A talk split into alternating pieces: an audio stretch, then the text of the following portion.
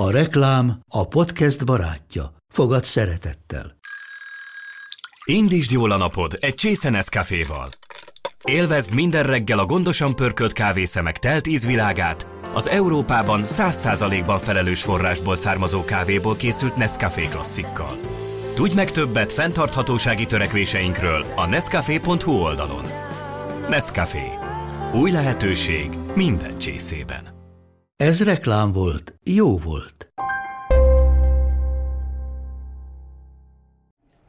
Szeretettel köszöntök mindenkit a Sunday Branch következő epizódjában. Mai vendégemet talán be se kell mutatni, színésznő, énekesnő, műsorvezető, a friss Máté Péter díjas, Szulák Andrea.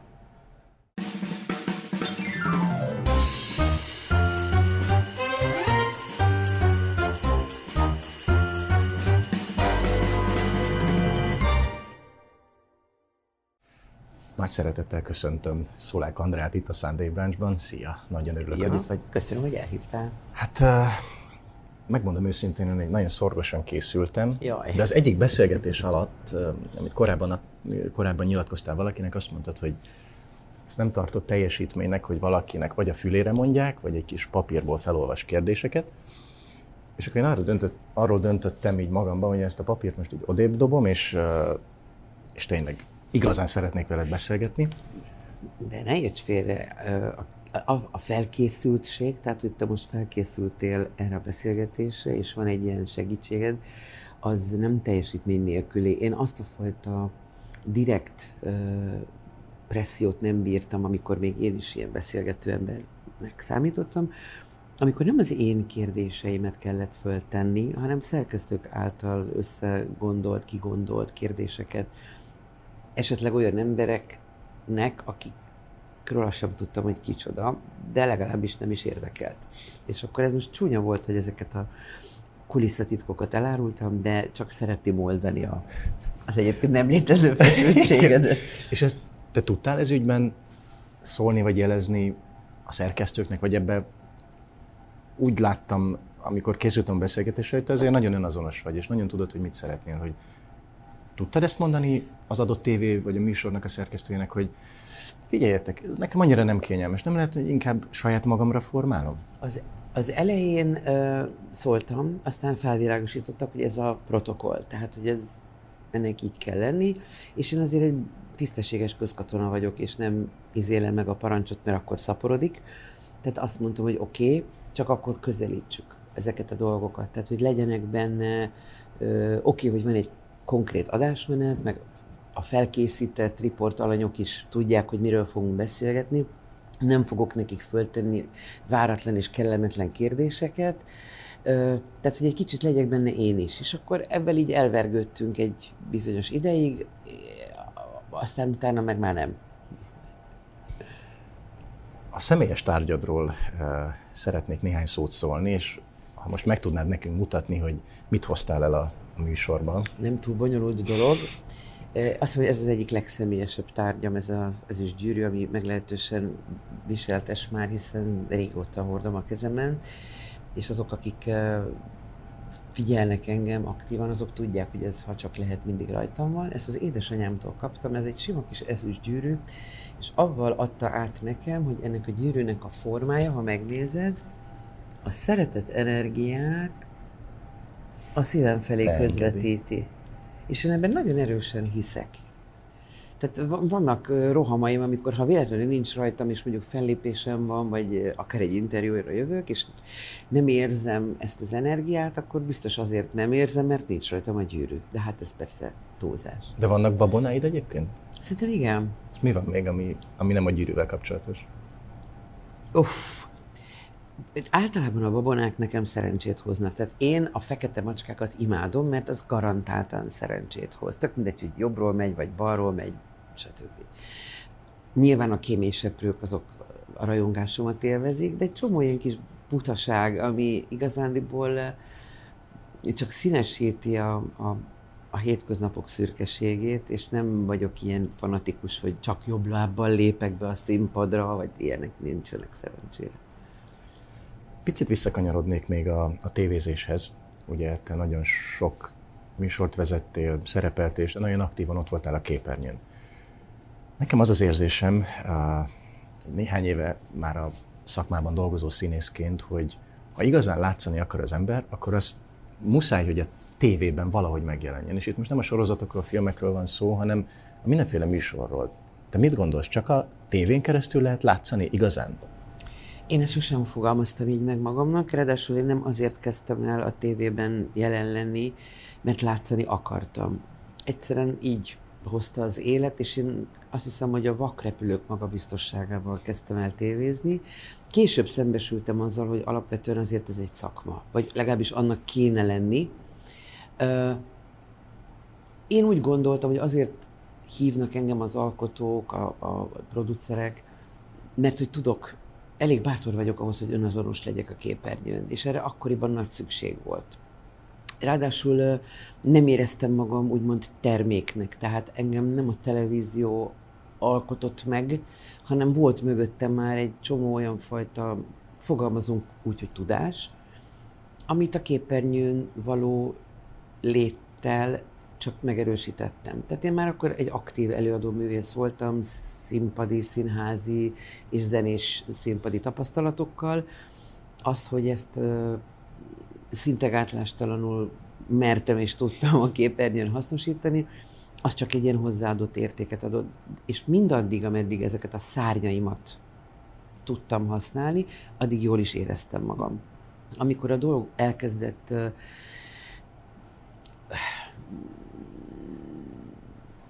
tehát elvált az önazonosság és a megfelelési előírások, és azt éreztem, hogy voltak éppen innen az utcáról bárkit behívsz, ugyanezt meg fogja csinálni, mert már kapott ebből egy mintát, akkor azt mondta, hogy ebben nekem nem sok keresni való. Ez ilyen 2007 környék, ugye, amikor a lányod megszületett? Vagy akkor ott nagyon, igen, tehát ott letettem ezt a dolgot, aztán volt még egy kísérlet egy jó néhány évvel ezelőtt, ami nagyon üdítő volt számomra, ugyanis szembesültem azzal, hogy még rendelkezem azzal a képességgel, amit úgy hívnak, hogy kíváncsiság.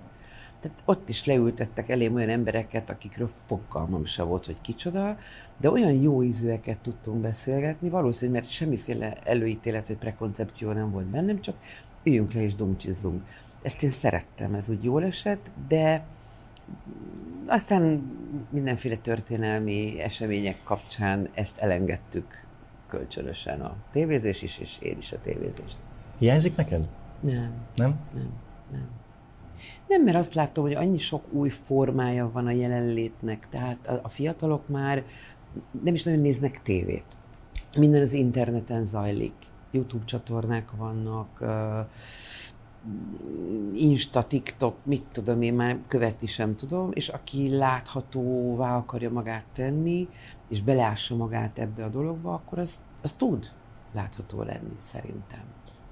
Te mit gondolsz ezekről a felületekről? Azt tudom, hogy te is használod, neked is van Instagram oldalad, de arról mit gondolsz, amikor adott esetben valakinek mondjuk van egy 4-500 ezres követőtábora, ami azért egy erő? Tehát sok esetben sokkal nagyobb látogatottság, mint egy adott tévécsatorna. Szerinted ez inkább jó, vagy azért vannak ennek veszélyei? Hát én nem az leszek, aki ezt majd eldönti. Én a benyomásaimat tudom csak elmondani neked. Én azt hiszem, hogy ö, ö,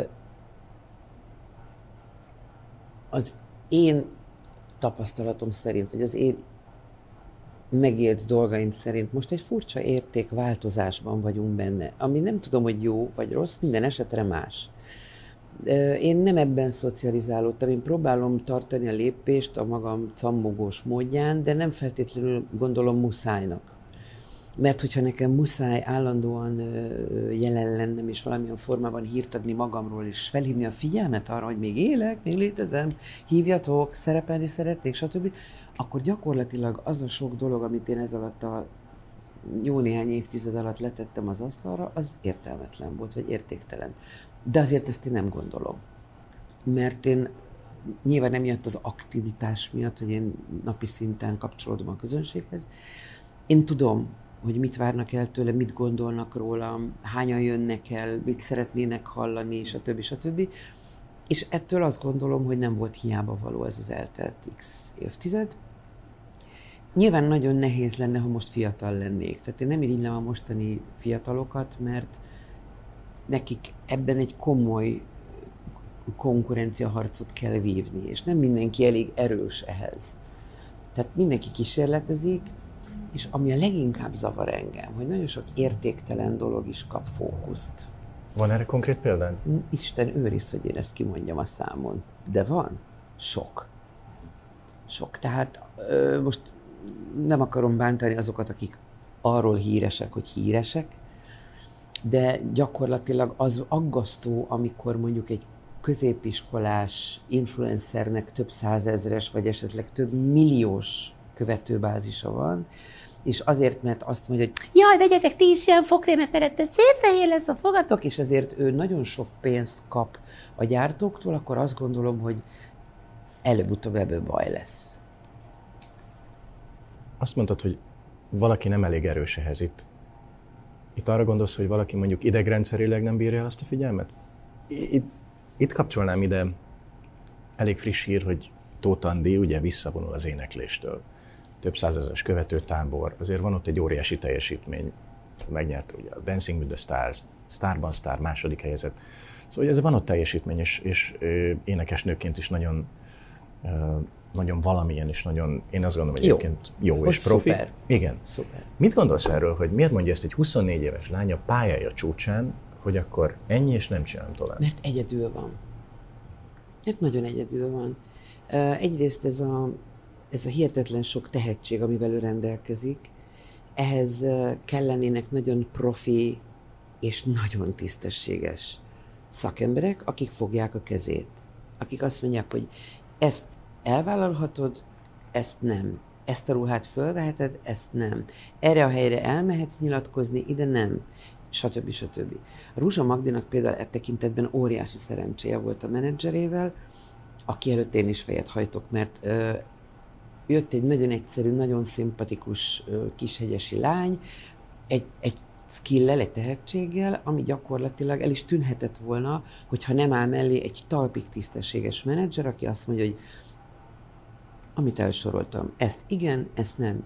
És ráadásul, ami nagyon fontos, hogy nem csak lelkileg kell mentorálni valakit, hanem vannak helyzetek, amikor bizony anyagilag is támogatni kell, segíteni kell, megtalálni azokat a formákat, felületeket, csatornákat, ahova őt be kell tudni illeszteni. Tehát ez egy nagyon sokrétű feladat, és én azt tapasztalom, hogy Magyarországon mindenki aki menedzsernek titulálja saját magát, alapvetően inkább csak hasznot szeretne húzni az általa menedzselt emberből, de investálni például nem nagyon investálnak. Tehát nem veszi meg neki a cipőjét, a ruháját, a sminkjét, a sminkesét, a fodrászát, a, dietetikusát, stb., hanem megpróbálja eladni, mint egy terméket, aztán majd osztozunk a végén. Uh-huh. És ez így nem biztos, hogy, hogy jó.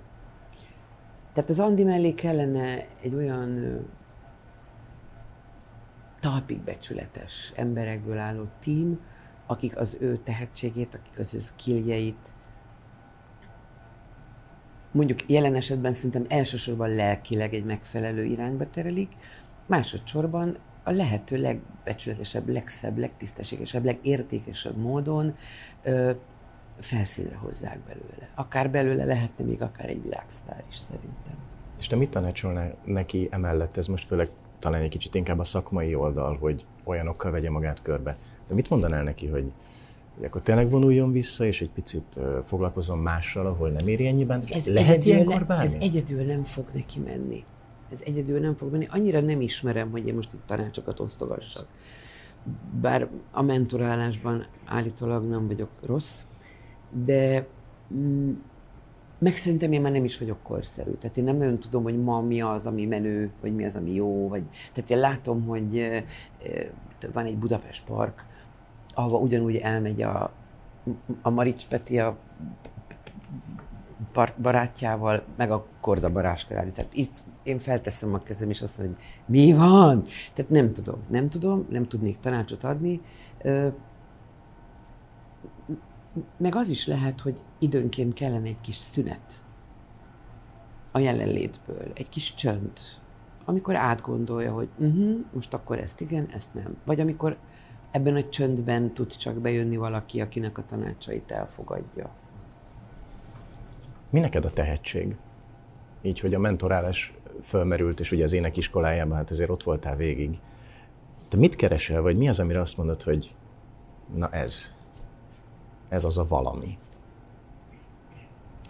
Hát figyelj, sajnos egy kicsit akadémikus vagyok, tehát én azért azt gondolom, hogy a tehetség az nem egy olyan, az nem csak az isteni szikra, hogy fú, micsoda, az angol az egy gift, tehát megajándékozta őt a Jóisten valamivel, hanem a tehetség az annál egy picivel több. A tehetség, ha nem párosul ambícióval, elszántsággal, hittel és szorgalommal, akkor nem érdekel. Tehát én már annyi tehetséges embert láttam elhullani, elégni a saját izzásában, és akkor mi van? Már nem is emlékszünk rájuk. Én még igen, de sokan nem. Tehát én ezzel, ezzel így vagyok. És a gyerekeknél is, amikor az énekiskolájában ott ültünk, én mindegyikben azt figyeltem, hogy azon a szikrán, azon a tűzön kívül még mi van benne, amihez én hozzá tudok tenni. Mert azért ültem ott. És hát borzasztó büszke vagyok, mert ugye kétszer is az én gyerekeim nyertek, és a harmadik legényke most a dalban döntős, bizonyám, és pont délután velük is fogunk egy picit forgatni, hogy támogassam ezzel is.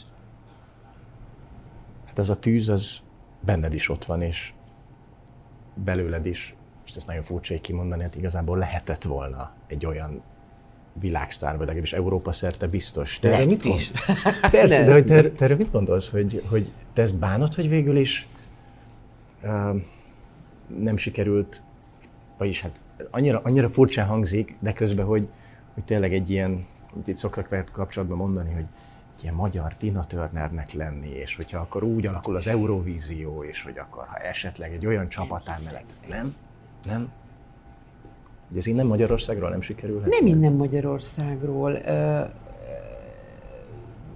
Én azt gondolom, hogy a műfaj talán ma már sokkal nyitottabb a világ mindenre. Tehát akár még lehetne is ma Magyarországról valaki világsztár. De fogalmam sincs, hogy mennyi minden kellene hozzá. És én egy döntést hoztam akkor, amikor külföldön dolgoztam, és én itthon akartam világsztár lenni. Tehát én úgy döntöttem, hogy most mi van akkor, hogyha tapsol nekem a német, a holland, az angol, a belga, nem tudom milyen közönség, nekem itthon tapsoljanak. Tehát az a valami. És akkor ebbe annyira beletemetkeztem, hogy már el is felejtettem, hogy ja, akár még ott is tapsolhatnának, de már nem is volt fontos. Tehát én ami, amiről álmodtam, vagy amit elképzeltem, vagy amiért érdemes volt áldozatokat hozni, azt én itthon megkaptam. És annyi nekem elég is volt. Tehát mindig azt szoktuk a zenész barátaimmal sírva röhögve mondani, hogy ha csak 300 kilométerrel arrébb születünk, akkor most nem kellene a kocsi leasingen törni a fejünket, hanem azt mondanám, hogy na, akkor melyik porsét vegyem meg, és akkor mi van? Semmi. Én a dolgoknak a, a csinálási részét szeretem nem is mindig az eredmény. Tehát én jobban szeretek például próbálni. Sokszor. Mint egy rossz előadást izzadni végig. A, a Covid az nyilván majd minden művésznek, színésznek, zenésznek azért nagyon erősen beütött. És kiderült, hogy hát nagyon kiszolgáltatottak vagyunk, ez, ez biztos. Azt tudom, hogy neked is, neked is azért ez egy nehezebb időszak volt, mint hát persze nagyon sokaknak, sok pályatársnak. Hogy lehet szerinted ezen a kiszolgáltatottságon felülkerekedni? Miért van az, hogy a művészek itthon ilyen szinten magukra vannak hagyva? Mm, én amennyire én tudom, nem csak Magyarországon vannak magukra hagyva a művészek. Tehát művésznek lenni szintén egy döntés. Amit egy picikét furcsálok, hogy ezt bizonyos fórumokon nem olyan pontosan látják, mint mi, hogy művészeti mecenatúra nélkül művészet nincs. És én most nem azt mondom, hogy államilag támogassunk minden egyes utcazenészt, mert ez lehetetlenség, csak azt gondolom, hogy vannak súlyok, amiket mi, minden ország, minden ö, direkció pontosan tud. Nem menjünk messzire, a New Yorki Metropolitan is 200 éve mecénások által létezik. Tehát azt eldönthetjük, hogy lesz kultúra, vagy nem lesz kultúra. Ha nem adunk pénzt, nem lesz kultúra. A zenészek, a színészek, általában a művészek, azok azt a döntést hozták, hogy a tehetségüket ö, kiszolgálják egy életen keresztül. Vagy adnak érte három lukas garast, meg néhány fokácsát, vagy nem. De ezért mi nem, tehát én nem, én nem tudok felelőssé tenni mást azért, mert nekem nincs kenyér az asztalomon. Akkor majd én dagasztok. Tehát én ebben mindig nagyon gyakorlatilag képzeltem el magam, és nem tébolyodtam abba bele, hogyha éppen nincs valami. Persze zavaró, meg aggasztó, főleg amióta édesanyja vagyok, és nem csak magamról kell gondoskodnom, de azt gondolom, hogy munka mindig van.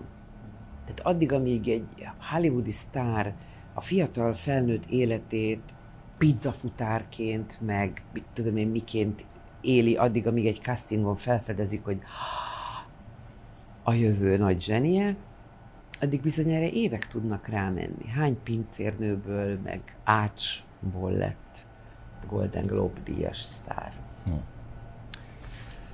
Ugye tavaly megkaptad a, a Máté Péter díjat, ami egy állami kitüntetés. Nemrég olvastam, van egy színész kolléga, aki azt mondta, hogy ő a, azt hiszem a Kossuth díját egy adott miniszterelnöktől nem vette volna át. Te el tudod azt képzelni, hogy előállhatott volna olyan helyzet, hogy te azt mondod, hogy most oldaltól függetlenül kérdezem, hogy nem vettél volna át valamit csak azért, mert azt egy adott kurzus adta volna? Azt tudnod kell rólam, hogy én nem politizálok. Tehát én ettől nagyon távol tartom magam, ugyanis nem vagyok hozzá elég dörzsölt.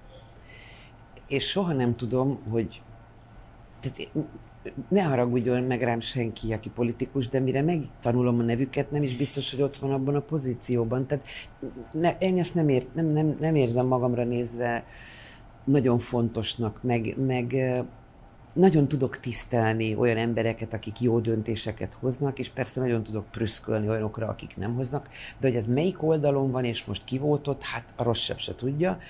Nota bene ez a díj, amit én kaptam, ez egy szakmai, elsősorban szakmai díj, engem a Magyar Jazz Szövetség terjesztett fel, ami azért nagyon izgalmas, mert igazándiból én nem vagyok hivatalosan jazz énekesnő. Én egy kalandornő vagyok, aki nagyon szerettem a zenét, az éneklést, a popzenét, a jazzt, de még akár a rockzenét is, és a színházat, és még egy csomó minden mást, de valahogy úgy érezte a Jazz hogy az eltelt évtizedekre való tekintettel, ha meg kellene nevezni egy olyan előadó művészt, aki az ilyen pici falutól a műpa nagy színpadáig képes bizonyos dolgokat emlékezetes módon maga után otthagyni, akkor most idén valószínű, hogy ez legyen egy nő, és akkor ez legyen a Szulák Andrea. Tehát ezért örültem én ennek nagyon, de válaszolván a kérdésedre, Persze nyilván azok, akiknek erős, masszív politikai meggyőződéseik vannak, azok mondhatnak ilyeneket, de én nem hiszem, hogy én lehetek annyira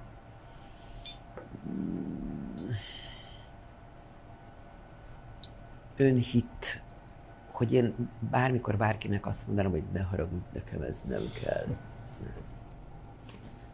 Tehát akkor szerinted igazából egy művésznek, és itt most nem rólad beszélve, nem feladata, hogy állást foglaljon. Tehát foglalkozzon a, a feladatával. Igenis, uh-huh. meg nem is. Én azt gondolom, azt tartom hitelesnek, amikor valaki, a, a, hogy mondjam, a munkásságával politizál. Tehát amikor olyan dolgokat, és olyan helyeken, és olyan körülmények között tesz le az asztalra, ami megkérdőjelezhetetlen, amire az idő is azt a választ adja, hogy igen, jó helyen van ez a díj. Tehát nagyon sok olyat tudunk az elmúlt, Isten tudja hány évtizedből, hogy olyanok kaptak díjakat, akiket nem értettünk, hogy miért. És az idő is aláhúzta ezeket a mi nem értésünket. Hogy miért.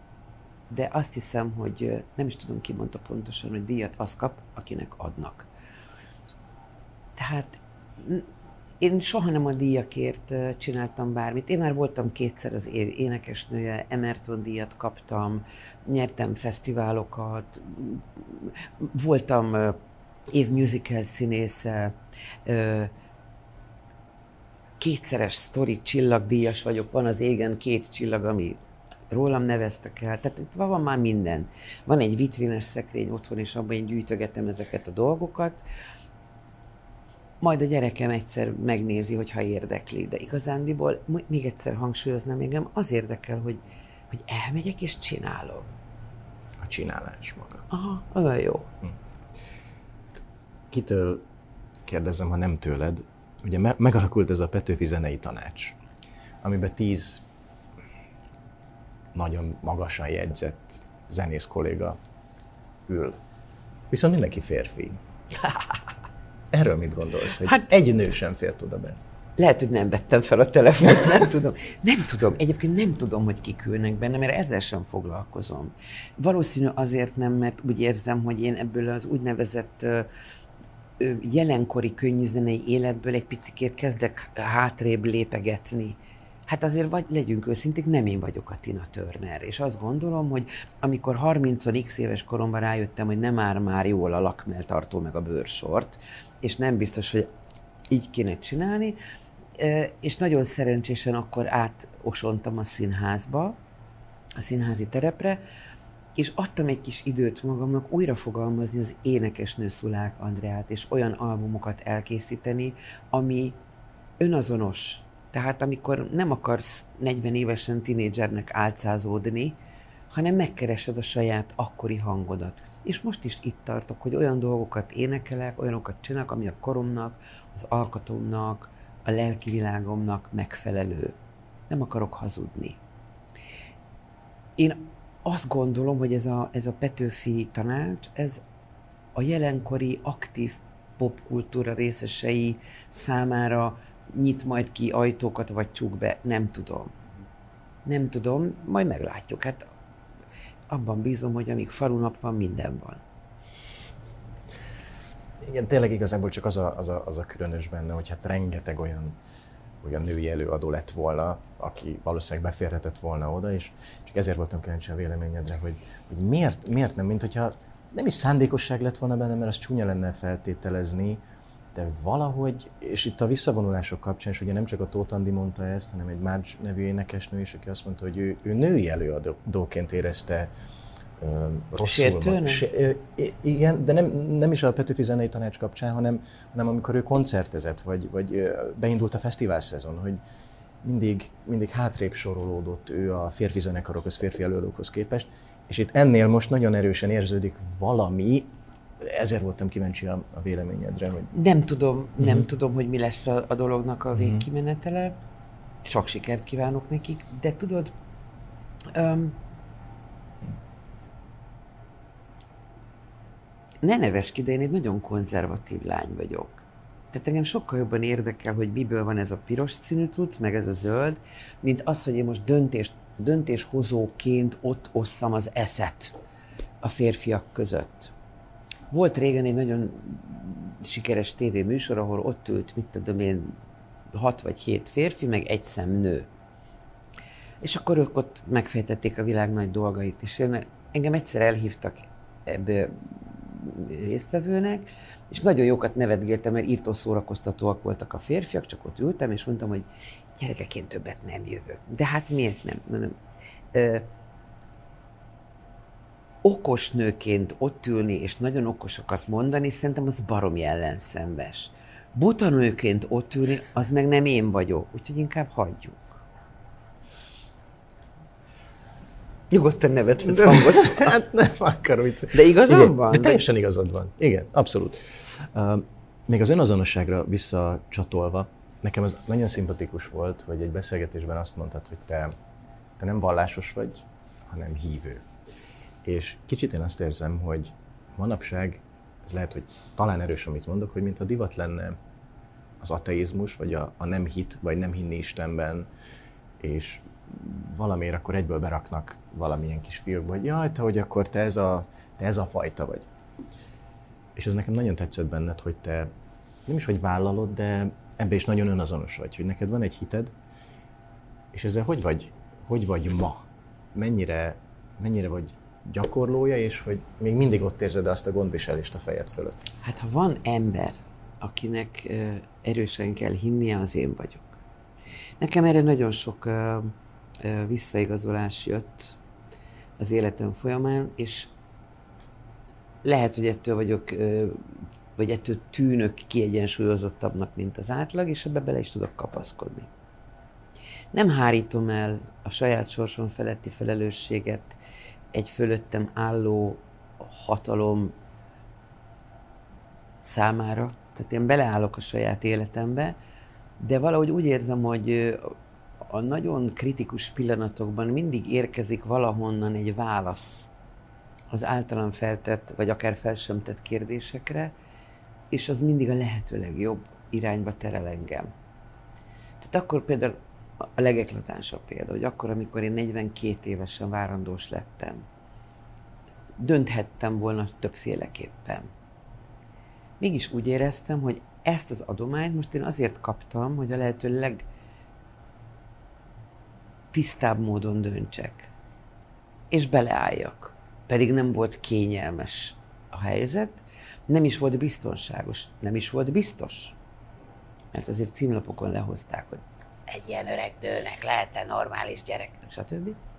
De azt mondtam, hogy ha jó Isten vagy a mindegy, hogy ki minek nevezi, ezzel az ajándékkal engem felruházott, akkor csináld végig, Andrea, lesz, ami lesz. Valahogy ezt végig kell. És, és azt hiszem, hogy nagyon jól döntöttem. De ez most csak egy példa, de számtalan ilyen volt már az életemben, hogy amikor, amikor nem tudsz magadtól, hogy jobbra menj, vagy balra menj, vagy mit csináljak, vagy... Hm? És akkor egyszer csak jön a válasz. Igen. És erre nem tudsz igazándiból materialista választ adni, hogy hát azért jött a válasz, mert valaki azt mondta, nem, nem mondta senki. Egyszer csak jött a válasz. Most egy ideje már az anyám küldi ezeket a válaszokat, vagy ő rá oktrojálom, mert őt legalább be lehet azonosítani, tehát egy valós létező személy volt, de alapvetően erős a hitem kislánykoromtól, és így is neveltek. Hmm. Nagyon sok kérdésem lenne még, de szorít a műsoridő, rá kell térnünk a villámkérdésekre. Kirakom eléd a kérdéseket, és akkor kérlek, hogy mindegyikre ö, válaszolj. Egy passz lehetőséged van, de jó lenne. Őszintén kell? Őszintén, és lehetőleg egy vagy két mondatban. Fú. Igen. És kérlek, olvasd is fel. Melyik az a kiemelkedő tévéműsor, amit az elmúlt időben láttál? Nem nézek tévét. Bocsánat, nagyon szégyellem. Általában streaming csatornákat nézek. És láttál ott valamit, ami megragadta a figyelmed, és azt mondtad, hogy na ez igen? Rengeteg, de általában filmek, filmek vagy miniszériák, igen. Mondanom kell, nem mondom, mert az a reklám helye. Nem mondom. Jöhet a következő? Melyik a kedvenc nem magyar nyelvű dalod? Nincs olyan. És ráadásul ezt szórhatnám, mert hogy általam elénekelt kedvenc, vagy pedig amit a világban szeretek hallgatni. Akkor a kedvenc dalod? Nekem? Mondjuk, ha magyar. A magyar? Uh-huh. Tehát az volt ideírva, hogy Jó, hát nem magyar. Ennyi szabadságot engedj meg. Ami eszedbe jut.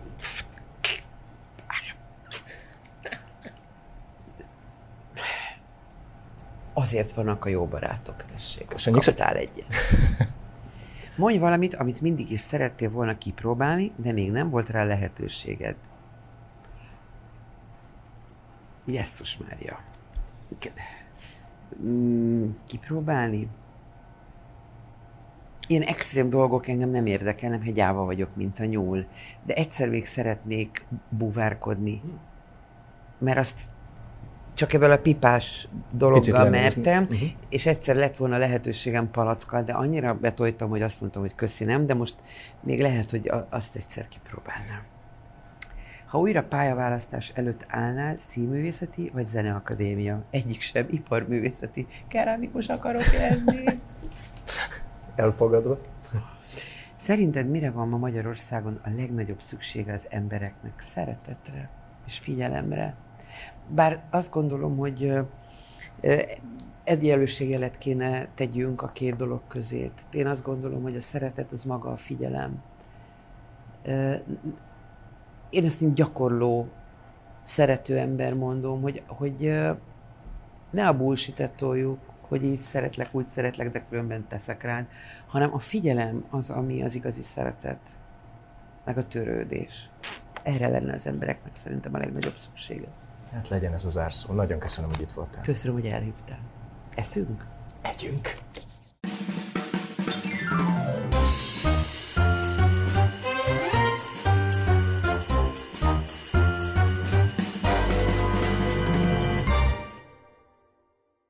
A műsor a Béton partnere.